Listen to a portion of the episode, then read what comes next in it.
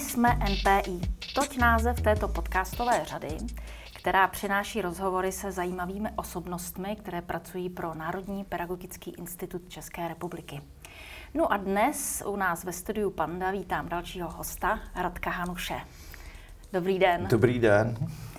Radek Hanuš pracuje v NPI na pozici vedoucího krajského pracoviště v Olomouci a je vedoucím oddělení zájmového a neformálního vzdělávání. Říkám to správně. No, tak se to oddělení teď jmenuje a mělo by se správně jmenovat Mládeže neformálního zájmového vzdělávání. Jo, abychom teda byli aktuální, ale ten starý název tam skutečně je a já se snažím ho změnit a vysvětlit všem, že to má být mládeže neformálního zájmového vzdělávání, kvůli tomu, že zájmové vzdělávání je součást neformálního vzdělávání, je to taková jako množina a, a tak dále, a tak dále, a tak dále. Tak, tak tomu se třeba tak ještě dostaneme v tom povídání. Jo? Vy se věnujete především zážitkové pedagogice. A tak mě zajímá úplně na začátek, jestli i váš přístup k životu jako takovému je zážitkový. Jak to spolu souvisí? Tak kdybychom šli po motivaci, tak ta souvisí asi s dětstvím, protože já mám několik takových zdrojů. Jeden z těch zdrojů, ten je vyloženě jako spadá do neformálního vzdělávání, je, že jsem byl součástí nějakého kmene, nějakého woodcrafterského kmene a byli jsme indiáni a plnili jsme pocty a orlí pera dostávali lesní jména a tak dál. U mě je to tak, že já jsem se narodil v Zábřeze na Moravě, vyrůstal jsem v lesích od dětství, dělal jsem vrcholový sport 17 let, taky v lesích a na horách, protože jsem běhal na běžkách závodně. Takže já, když to jako vezmu, tak moje dětství je pobyt v přírodě ve všech jeho jako možných podobách. A to mě jako velmi utvářelo. Navíc u toho byli šikovní lidé, takže u toho sportování, nejenom, že jsme sportovali, ale můj trenér Bohumil Mazák, on byl i malíř a když jsme byli na těch horách, tak on nás učil lásce k horám a vnímavosti. To, abych jsme malovali, takže první kořeny toho, proč já dneska pár lidí ví, že ilustruji, dokonce i někdy něco namaluji. A nemohl jsem to jít nikdy studovat, protože rodiče nechtěli a tak dál, tak, tak to mm. mám vlastně z tohohle období a maloval jsem i v tom kmeni. Ale druhá věc je, že v tom kmeni je druhý takový jako ideál hodnotový celý, který, když to zjednoduším, Seaton to má vyjádřeno v knize Lesní moudrosti metaforou jako stoupání nahoru. Jo. Kdy on říká, že každý z nás může mít svoji horu, může vystoupat poměrně jako vysoko, ale záleží jenom na každém z nás. A ono se to nezdá, ale ty věci jako z rodiny a mě vlastně přivedly k tomu, že jako může člověk uskutečnit spoustu věcí v životě. Jo jenom se nesmí bát je jako vzít na sebe. Jo? To, to je něco, co mě jako provází. A když jsem něco chtěl, tak jsem zatím jako šel. Jo? A, a nějak jsem si to musel odpracovat, většinou mě to stálo nemalé úsilí, ale, ale takhle jsem postupně přicházel na, na řadu zajímavých věcí a to mě provází a myslím, že mě to už bude asi provázet po celý zbytek života. A byla ta vaše cesta kontinuální od toho dětství, z toho kmene vlastně do dalších skupin k pedagogice? Nebo no tam mě, byla nějaká pauza? Nebo... Mně to přijde, že jo, jo. Spoustu lidí se na mě jako dívá a říká, když jsi to měl takový kostrbatý a, a, a byl si nejdřív na vojně dva roky a pak si šel teprve na vysokou školu. Jenomže v tom vnitřním prožívání to, já to vnímám jinak. Jo. Já to vnímám tak, že kdybych nebyl třeba jo, po té střední škole dva roky na vojně a nevěnoval se tomu vrcholovému sportu, kde tam se byl teda jako v reprezentaci a teď jsem jako mohl s tím lvíčkem jako na prsou běhat a tak, abych zjistil, že jestli chci být mister, tak znamená nejenom dvoufázově trénovat, ale třífázově a vybrat si to jako definitivu, anebo jít dělat něco jiného. Jo. jo, že ten sport byl jako super, pojďme u toho zůstat ale jestli nejsou ještě jako další věci v životě. A já jsem byl ty dva roky u Rudé hvězdy Plzeň a na Šumavě, v Železné rudě, na Černém jezeře a tam okolo. A tam, tam jako jsem přišel na to díky těm lidem, kteří tam byli, že super, baví mě to, ale dosáhl jsem tam těch svých úspěchů a nějakou medaili a tak, ale že vlastně bych chtěl dělat ještě něco jako dalšího. Jo. A ten vliv na, na řadu těch věcí já mám hodně spojený jako se svými bratry, protože mám velké štěstí. Já jsem to asi neřekl, já jsem z jednovaječných dvojčat. Mám bratra, mm-hmm. takže když se tady budete pohybovat po Praze a potkáte tenhle obličej, který vám neodpoví na pozdrav, tak to není to, že Radek je arrogantní. Jak si spousta lidí myslí, a já jsem arrogantní, samozřejmě, že jsem arrogantní. Ale je to, je to kvůli tomu, že eh, bratr Mirek neví, že se známe. Jo. To se nám stávalo jako od dětství velmi často, že vlastně se někoho potkáte a to se dělo jako obou straně. Ty, ty se mnou nemluvíš a ne, tak je to tak, že že mluvím, jenom jako neznám ty lidi a někdy už to vycítím, protože jsem v tomhle hodně vnímavý, že někdo mě vlastně jako tak, co je, ty se mnou nemluvíš a já už se jako usměju, řeknu ne, ne, já jsem ten druhý a tak dál. Pak mám ještě třetího bratra staršího a my jsme všichni tři vlastně v takovém tom věku kolem 16-19 jednak začali jít spolu po skalách jako horolezci protože u běhu na lyži je to normální. A pak jsme, vlastně se nám stalo, že nejstarší z těch bratrů Milan se dostal do prázdninové školy Lipnice v roce 88 a on potom udělal to, že Mirek šel v 91. a já hnedka v zápětí za ním, tak se stalo, že jsme se takhle všichni tři vtáhli do prázdninové školy Lipnice a to je naším jako ústředním tématem na dalších 30 roků. Jo. A když se zase vrátím, tak v tom kmeni, kde jsme byli taky všichni tři v různých rolích, tak zase společně nás provázelo autorské divadlo. My jsme hráli autorské amatérské divadlo, které jsme si napsali s písničkama, odehráli, premiéra byla derniérou současně od poloviny a tak dál. Takže mám to štěstí, že zrovna jako s bratry prožívám takovou vzájemnou uh, inspiraci, motivaci. Do toho kruhu patří ještě spoustu přátel, ale to je, to je jedna z důležitých věcí. Ti přátelé jsou klíčoví kvůli tomu, že vlastně společně od nějakého roku 98 eh, my táboříme. Jo, ale táboříme v TP. Jo. Máme takový kmen rodinný, říkáme tomu Veterán Green. A je to vlastně společenství různě po republice, letos to budeme mít v České Kanadě. Eh, si jezdíme na ty naše tábory a tam teda jako ze sebe sundáme ty obleky a, a takový to jako, jak jsme všichni úspěšní a, a tak. A jsme zase ti indiáni, kteří se tam starají o ty týpka, těch 14 týpí, co stavíme a, a máme služby a kuchyně a program, který jako tam řešíme jako společně a tak dál. Takže tolik k tomu, odkud já beru ty zdroje a kdo mě jako trošku asi ovlivňuje. To znamená, já se vrátím k té zážitkové pedagogice. Jo? Čili ve chvíli, kdy se objevila ta inspirace tou zážitkovou pedagogikou, tak to všechno z toho dětství, ta příroda mi jako zapadla do toho konceptu a navíc já měl štěstí na učitele, Jedním z nich byl třeba Václav Břicháček, kdy nás upozorňoval na tu duchovní dimenzi. Já jsem tu duchovní dimenzi vnímal ve sportu, v rodině, protože my jsme jako věřící. Vnímal jsem ji eh, v tom oddíle, protože tam ta duchovní dimenze u toho Woodcraftu je obrovská. Když se podíváte na čtyřnásobný oheň, takovou metaforu cesta pravdy, krásy, lásky a síly, se to představuje jo, a teď se jako říká, co zatím jako všechno je tak vlastně v té prázdninové škole Lipnice se mi to díky Václavu a dalším jako lidem otevřelo zase jinak, jako intenzivněji, a protože jsem byl student pedagogické fakulty, tak mi to jako zaujalo a on vlastně poprvé mě řekl, hele, přečti si Komenskýho. Mm-hmm. a takhle já jsem se dostal k labirintu světa a ráj srdce a, a vlastně jsem zjistil, že to je dobrý zamýšlení pro vývojovou psychologii, vlastně, co má člověk dělat v životě. Jo. No a to jsem se vás chtěla zeptat Aha. na ty mezníky. tak možná, že tohle bude jeden z nich. No, těch mezníků bylo několik, jo. Ale klidně můžete zůstat ještě no, u Komenského. No, no. Těch mezníků bylo několik v tom životě. Jo. Jeden ten mezník určitě byl ta vojna. Jo? Tam jsem si jako vyřešil některé věci. Co to znamená? No, že jo, tak já jsem nastoupil na vojně v roce 88, kdy byl ještě ten komunistický režim tak jako se tvářil, že tady bude věčně.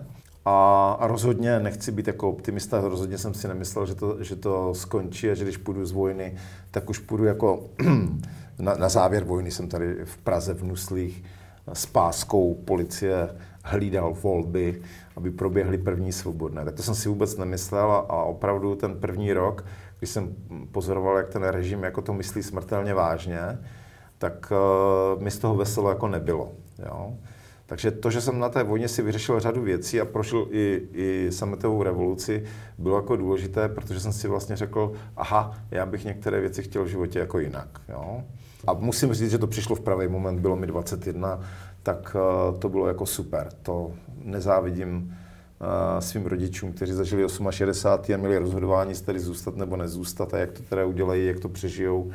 Takže to jsem jako moc rád, že to, ten život tak jako nastavil takto. Jo. No a druhý moment byl, že já jsem po, to, po vystudování té školy kde jsem byl v těsném kontaktu s prázdninovou školou, se rozhodoval, tak bylo moderní do biznisu a já jsem šel do školy. Jo, já jsem si nemohl pomoct, ono to souvisí s tím, že jsem měl to štěstí, že hned první projekt, který jsem eh, v prázdninové škole mohl realizovat, byl projekt Go, ten experimentální projekt, eh, který vznikl ve spolupráci Gymnázia Jana Keplera v Praze a prázdninové školy Lipnice, kde to ta, vymyslel vlastně Vláďa Halada a, a táhnul to a mě to vtáhlo. Já jsem se stal jako aktivním, nadšeným instruktorem, který to řešil.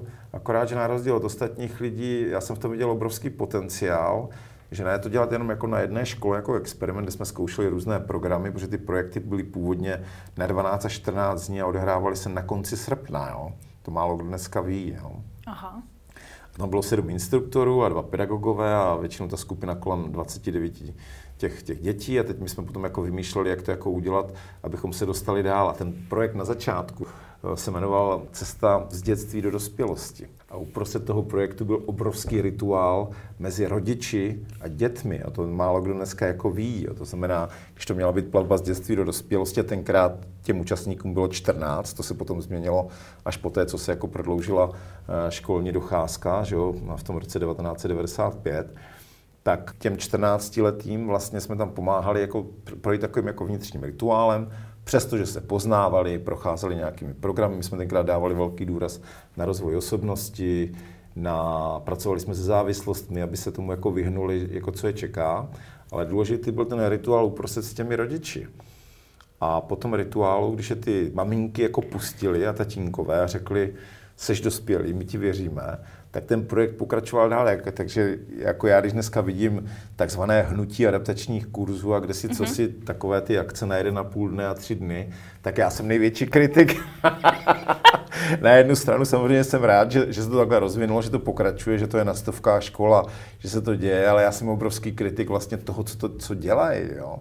Teď naposledy se mě ptala kolegyně, jestli má smysl, aby jeli někde na tři dny a že to dělá nějaká agentura, jsou tam ty děti. Já se ptám, a je tam ten učitel, protože ve chvíli, kdy tam není ani ten učitel, tak to žádný smysl nemá. Mm-hmm. Protože ta parta dětí zažije jako jízdu, jo, řada těch organizací to dělá dobře, zažije jízdu, vrátí se a najednou přijou do školy a, a ono je to všechno jinak. Jo. Děti se změnily, ale prostředí no, zůstalo stejné. Stejný, jo. Čili jestli to má mít aspoň trochu jako smysl, Jo, a to jsme zrovna už u tématu propojování formálního a neformálního vzdělávání, ke kterému já jsem se namotal a ještě se tomu neříkalo propojování formálního a neformálního vzdělávání, tak je to vlastně o tom, že vždycky tam je nějaká, a na to my si v zážitkové projekci dáváme jako velký pozor. Jo, to málo kdo, když se právě mluví o zážitcích a tak, jak já vždycky jsem v tom opatrný, protože zážitková pedagogika pracuje se záměrem, tématem a cílem. A ten cíl musí být velmi přesně vyspecifikovaný. Jako to by někteří didaktici koukali, jak to musí být přesně pojmenované, protože my v takzvané dramaturgii potom ty lidi učíme, je, že na to vyrábějí právě ty pedagogické situace. A ta pedagogická situace může být někdy jako hra, někdy to může být docela reálná jako věc a někdy to může být nějaká relaxace, zdánlivě tvořivá aktivita, ale to je tam jako záměrně, tak jako když režisér chce, aby ten film nějak vyzněl, tak my chceme, aby ta, ta situace pedagogická vyzněla tak, že buď to si odnese vědomost, znalost nebo dovednosti nějaký, nebo má projít nějakou autentickou zkušenost. A to je zásadní rozdíl od toho, když jako lidi říkají zážitkovka, zážitky a tak. Mm-hmm. To tak úplně není, jo? protože nejdřív se jde po tom cíli a ty prožitky nemusí být vždycky pozitivní. Jo, to je zase jako další omyl, který si jako lidi myslí, že zážitková periodika, to je festival veselých prožitků. no to nejde, to je jenom jako když se podíváte Oni jsou na... to výzvy, že? No, když se na, někdy jsou to i výzvy a někdy, někdy je to i to jenom jako být sám ze sebou, jo? Což se dneska jako neumí, nepěstuje, rodiče to neumí, na to, že to mají potom jako umět ty, ty děti, ale směřovat na to podstatné a to, to jsou jako vztahy a ty vztahy dělám tak, jak jsem srovnaný sám já ze sebou. Jo? To znamená, ona ta zážitková pedagogika je velmi sebezkušenostní. Můžou to dělat jenom lidi, kteří procházeli sebezkušenostní. Spoustu lidí, co říká, já dělám zážitkovou pedagogiku, vůbec by se to neměli brát do pusy, protože vůbec neví, jak to jako vypadá. Jo? Ta organizace Prázdninová škola Lipnice, když rozvíjí ty lidi, tak než tam vstoupíte vůbec do toho výcviku, tak je to vlastně tak, že musíte mít za sebou minimálně dva projekty, kde jste byla jako lev, kde vlastně jako pomáháte, jste součástí toho dění, jste v tom dění a vlastně seznamujete si, co to s váma dělá a ti chytřejší šéf instruktoři nebo zdatnější instruktoři s váma pracují, jak to prožíváš, co to s tebou dělá, jak to vnímáš, Jo, protože ta vnitřní senzitivita je tam velmi jako důležitá. Něco, co pedagogické fakulty nemají, a to je, prázdňovka potřebuje, aby tam byli lidi s emoční inteligencí. Jo. Ne s tím, že měli jedničky, to, to mít nemusí. Stačí, když mají emoční inteligenci když je to baví. A pak je přes takový jako systém 17 denní, velmi intenzivní od rána do večera, má to zimní, letní část, vlastně ty lidi jako vede a jeden z populárních předmětů, o kterém se jako moc nemluví, je ale osobnost.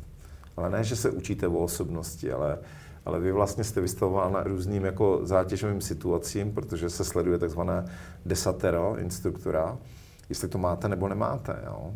Protože když dostanete ten papír, tak už potom můžete vést vlastní projekty, vlastní experimenty, vlastní věci, můžete to přihlásit a, a můžete to dělat. Takže a to mě nadchlo, ta náročnost ta mě nadchla, tak ta organizace je vlastně velmi náročná na to, aby se e, někdo stal tím instruktorem. Velmi si vybírá, takže je výběrová, je tam velká náročnost a důraz na kvalitu.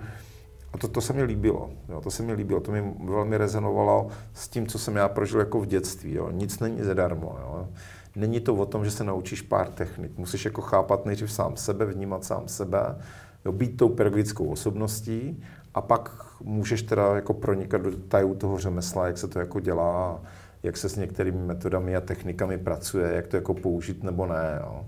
Protože bych vám potom mohl uvádět na řadě jako programů zajímavých, kdy vlastně nejdřív musíte být jako srovnaný jako vy, než to vůbec celé jako spustíte. Jo. Že to není jako, že přijdu do školy, tady máte papíry a jedeme Takhle to nefunguje. Mm-hmm. Jo? Mhm, Takhle to nefunguje, to znamená, předtím je hodně jako uvažování, hodně přemýšlení.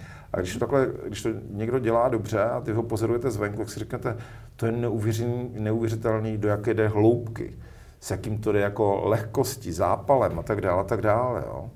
No, protože když víte, co chcete dělat, a co, jo, máte to hodně promyšlené jako do hloubky, tak je, to, tak je to úplně jiná práce, než když to nechci být škaredý na nikoho, ale valíte jak baťa cvičky, protože dneska jsem měl probrat OMUV zákon. Tak jdeme dělat dětská OMUV zákon. Jo? Tak, tak to, je, to je jako ten zásadní rozdíl. A já jsem samozřejmě rád, že ta zážitková pedagogika takhle prostoupila tím českým prostorem, že je velmi inspirativní. Není to jediný zdroj zážitkové pedagogiky, no a mluvím o tom proto, že Druhý takový zlomový moment byl v, vlastně v roce 1995. Já vás zastavím, no. protože jste mě eh, ještě ani nepustil ke slovu, což je báječné, ale já se vás tady optám, jaký jo. byl další zlomový moment v vaší kariéry? No další zlomový moment. ano, děkuji.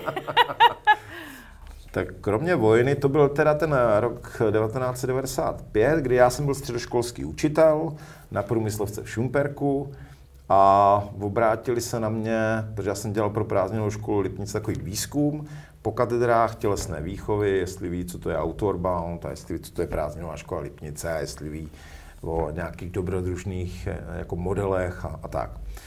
No a kromě pražské FTVS, kde toho, te, v té době bylo několik bývalých instruktorů prázdninové školy Lipnice, nebo aktivních ještě na katedře turistiky a sportu v přírodě, jsem se se zlou potázal ale v Olomouci na jedné katedře rekreologie mi tam nějaký doktor Bokůvka a doktor Kratochvil říkají, no a tak teda, a co byste navrhoval jako? Co si o tom jako myslíte? Jo? A to já jsem nevěděl, že to je obor, který v roce, vznikl teprve v roce 91. Jo? Mm-hmm. No tak jsem tak na ně chvilku koukal, říkal, no tak když se ptáte, tak já vám to řeknu, tak jsem to tam nasypal, jak jsem to měl jako mladý, ambiciozní, žádostivý, bez respektu, jak by to jako mělo být. A oni na mě koukají a říkají, no, to je dobrý, to se mi líbí. A tak mě jako, ne, že zkoušeli, ale ptali se, teď viděli, jako, že mě to baví, že to mám promyšlený. A, no tak uh, potom řekli, a nemohli bychom nějak spolupracovat. A slovo dalo slovo a já jsem měl na jejich jeden kurz a ten jsem vlastně celý odvedl. Jo. A teď se jim to jako líbilo No a vzniklo to, že potom eh, v 95. roce mi nabídli místo, jestli bych nechtěl jít jako do výběrového řízení. Jo.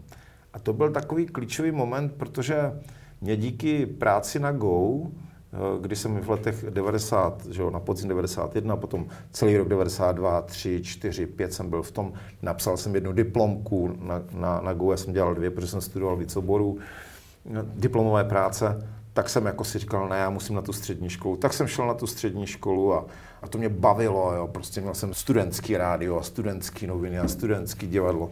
Ředitele to taky bavilo, protože se něco ve škole dělo, takže to bylo úplně v pohodě. A do toho přišla tahle nabídka a přiznám se, že jsem eh, nad tím měl takový jako přemýšlení říkal jsem si, a, mám nebo nemám, jo.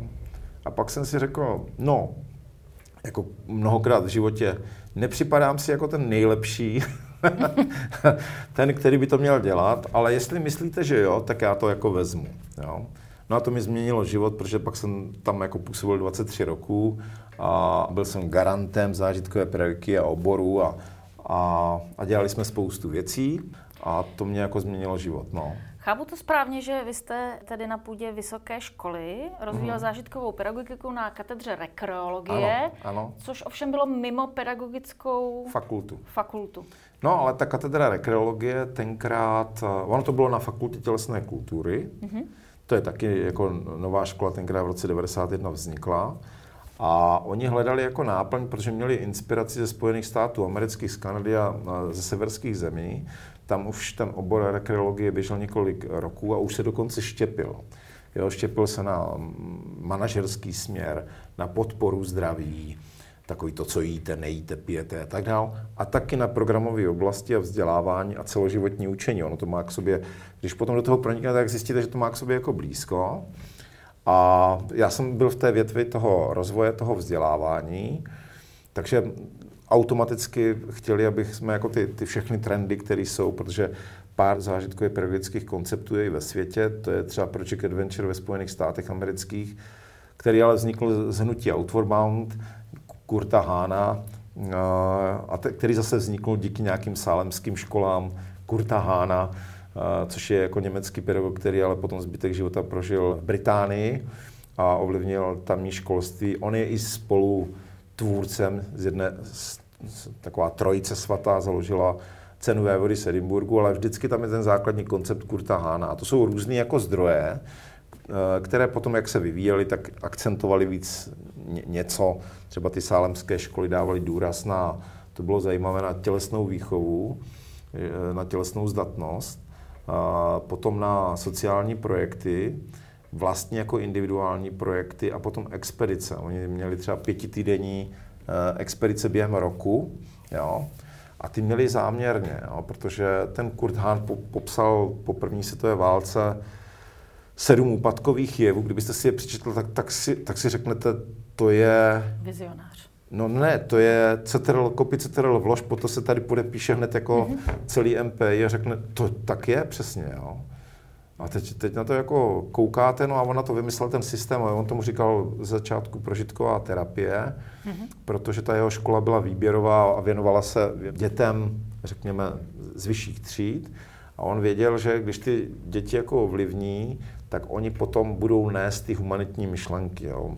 No a mým úkolem tam bylo teda jako dvě věci na té katedře a to je, že jsem se věnoval um, osobnostně sociálnímu rozvoji, pak to skončilo u toho, že jsem kromě dramatické výchovy tam dělal hlavně komunikativní dovednosti a vlastně jsme byli, byli první vysokoškolský pracoviště, který mělo celoroční, dvousemestrální, dvouhodinové praktická cvičení na mezilidskou komunikaci a, a vlastně a, tu zážitkovou pedagogiku jako takovou teorii, metodiku a tak dále. Tak to jsem tam mohl rozvíjet, čehož jsem náležitě využil a, a pracoval jsem s tím a tady se to po mně úplně moc nechce. Já se chci zeptat, když to porovnáte tu dobu, o které Aha. jste teď mluvil, co jste založil, uh-huh. že konečně se teda uh-huh. zážitková pedagogika dostala do vysokého školství českého a tak dále, když to porovnáte s dneškem, Uhum. Představte si, že byste byl v tom věku dnes, tak jaké byste měl možnosti, kde to studovat, kde to praktikovat? Je v tom veliký uhum. rozdíl? No tak rozdíl v tom je, rozdíl v tom je, protože to hnutí zážitkové pedagogiky je dneska jako, řekněme, u některých eh, pedagogů velmi populární. Jo. A, a je to i díky tomu, že jsou populární i další valdorské školy, montessoriovské školy, těch, těch přístupů, jak to dělat ty mraky. Tento je eh, ryze český náš, Jo, to, ta zážitková pedagogika, tak jak tady vznikla, tak ona vznikla bez cizích vzorů. To je na tom jako velmi zajímavé. Vzniklo to na tom legendárním středisku, tam na té Lipnici, jo, v tom lomu a v tom areálu toho úžasného architektonického díla, protože když tam přijdete, tak to není jako obyčejné středisko, to je středisko, které je vybudováno záměrně, protože tam nebude více jak 30 lidí. A dělal to architekt, který vystudoval u Curbisiera, takže máte beton, sklo, kameny, dřeva jako obrovský. Není tam jediný pravý úhel. Jo, celý je to postavený jako různé atributy lodi. Jo, na, na, zážitková stavba. Zážitková stavba. Je to, je to vyloženě jako stavba. Mluvilo se tam vždycky o géniu loci a géniu loci je něco, co našim školám chybí. A tam to nechybí. Tam přijedete a už máte jako chvění a říkáte si, Krupica, to je jako kouzelný místo. Jo. A to je přesně to, co když jako potom já se podívám jako do školy a přijdu k nějaké škole a řeknu, Ješkovi zraky, no ještě aspoň, že to trošku jako tady zamalovali a tady dali aspoň něco a, a tak dále, a tak dále. Ty stavby nejsou zajímavé. Jo, ty stavby jsou udělány tak, aby byly jako účelně a děcka tady a tamhle a učitele, ale není, není to jako podnětný. Jo. Je to takový, je to, jsou to kasárna. Někdy jsou to jako malá kasárna. Jo, jako vybudovaná. Takže když se potom jako podívám a, a, a třeba byl jsem se podívat ve škole v Kosmonosích, tu mají na zámku. Jo. No já jsem tam radostí. to je úžasný. Ten genius loci jako hraje velkou roli. To samé jako hraje samozřejmě velk, velmi významnou roli osobnost toho pedagoga. A to jsem mohl jako mladý člověk vlastně jako nakoupit na té Lipnici, že vlastně opravdu tam chodili ty velké osobnosti té zážitkové pedagogiky, Alan Gintl, Antonio Rosický, Radek Bajgar, Jiří Valder, Václav Břicháček, už jsem o něm mluvil, Vláďa Halada, se kterým jsem několik let spolupracoval.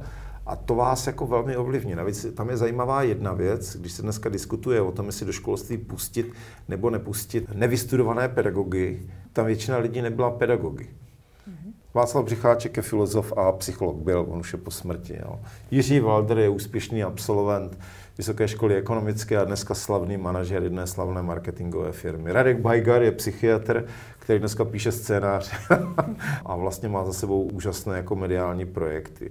Jo, a, a takhle, když to budu, tak, tak uh, tam je zajímavý, že naopak z toho, že jsme byli různorodí a že jsme měli vystudované nejrůznější jako obory, tak tam vznikala jako neuvěřitelná bohatost. Jo? Proto když dneska mě někdo říká, ale když to nemá pedagogickou fakultu, tak by tam, co, jak tam chce působit? On neví jako didaktické metody, je to úplně jedno. Když ty lidi jsou zapálení, dej mu tu věc, od ty věci toho rozvoje, té výchovy a vzdělávání, tak to, to, to žasnete nad těmi jako nápady, nad těmi projekty, které jsme tam vymysleli. A vymysleli jsme to jenom díky tomu, že jsme nebyli jednobarevní. Já nechci být škaredý, ale naši absolventi pedagogických fakult jsou jednobarevní. To se chci teďka vyhnout i tomu, kdo je tam učí a, a kdo tam jako přichází, jestli je to ta elita toho národa, nebo tam, kde zrovna ten, kdo měl štěstí a šel kolem, jo. Ale to, je, to bylo jako úžasný na tom. Tam jako základní jako fenomén bylo nadšení, jo. To, to, to, jsem měl obrovský štěstí. No ale když se dneska na to podívám, jaký je trend, tenkrát bylo 14 dní a teď je problém udržet desetidenní projekt, No a, a potom v případě těch adaptačních kurzů, těch kurzů Go, u kterých jsem zůstal teda po celý život, tak se to potom jako smrsklo. Dneska je několik škol, které pořád drží ty projekty Go.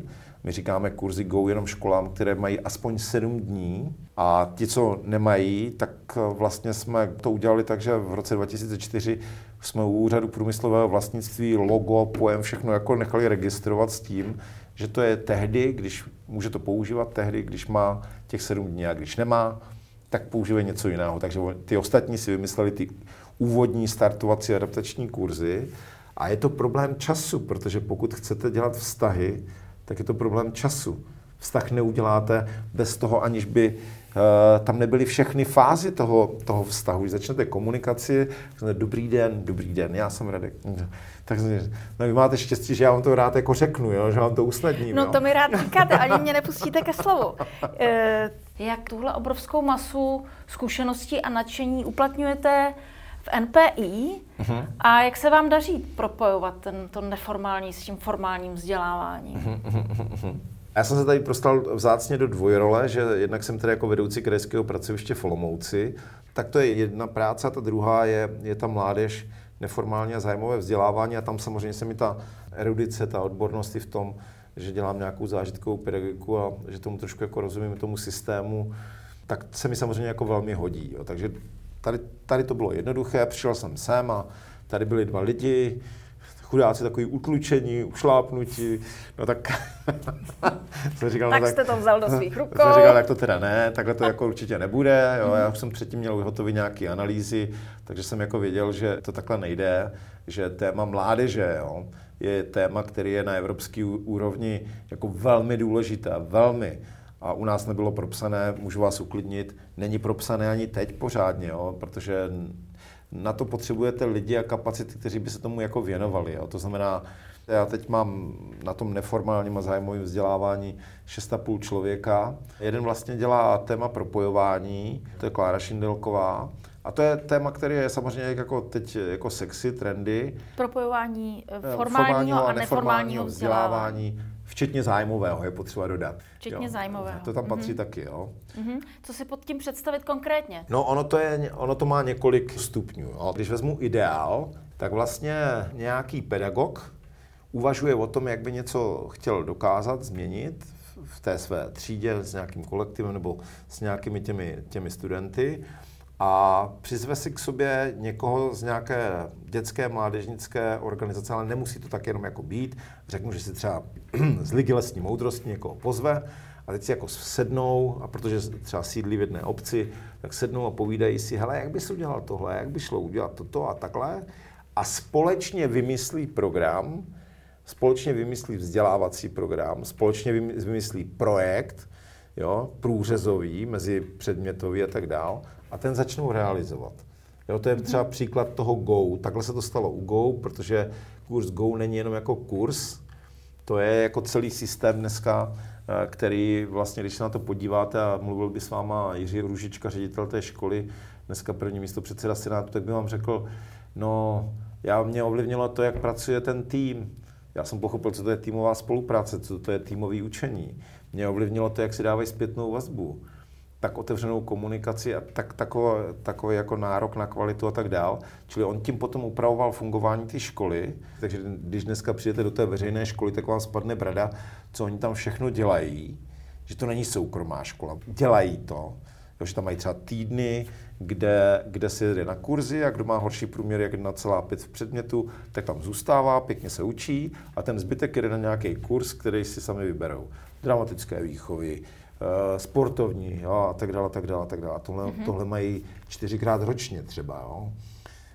A nějakým to nechybí a nikdo o tom nepochybuje, že to k té škole patří. Jo. Včetně toho, že když mhm. vás vezmou, tak jedete na ten kurz Go a že tam ředitel. Je tam celou dobu ten ředitel. Jo. Je to součást jako té školy, že ten ředitel je na tom projektu a zná všechny křestním jménem, oslovuje křestním jménem. Jo. No a když se vrátím k tomu propojování, tak od tohohle ideálu tak je to vlastně tak, že úplně ten nejzákladnější moment, který tam je, je, že třídní učitel by měl poznat ty svoje studenty a měl, měl by vědět, hele, hezky hraje na kytaru, ten má perfektní vyřídilku. Jo, tohle je takový nějaký jako akurátní, jo, ten bude asi dobře hlídat tabulky a tak. A měl by o nich vědět, jo. A měl by vědět, že ten hraje na housle, ten hraje fotbal a tenhle výborně umí anglicky, protože má tatínka jako angličana. A že vlastně, když chce rozjet něco eh, v předmětu, tak to nemusí jako všechno táhnout sám, ale může se jako podívat a říct, ale když hraješ ten florbal, že by si příště to jako odvedl a já ti tam budu pomáhat jako ten druhý pomocný učitel a ty, ty to jako uděláš. Nebo v té hudebce vytáhl a řekl, přijď příště, víš, že by se nám vysvětlil, když už umíš na ty housle a umíš ty noty a to všechno, že bychom to udělali takový jako autentický. Jo. A to je úplně první nejzákladnější rovina, kdy nemusíte se propojovat ani s nikým z neformálu anebo z zájmového vzdělávání s nikým.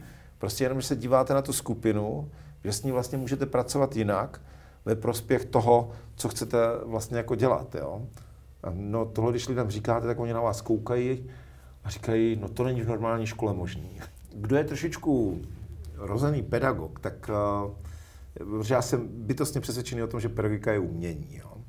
že to má svoji řemeslnou část, ale to řemeslo můžete jít z různých stran. To je takový, jako když vystudujete řemeslo tamhle v Janově, nebo tamhle v Londýně, nebo v Práze, tak je to vždycky trošku jako jinak. Jo?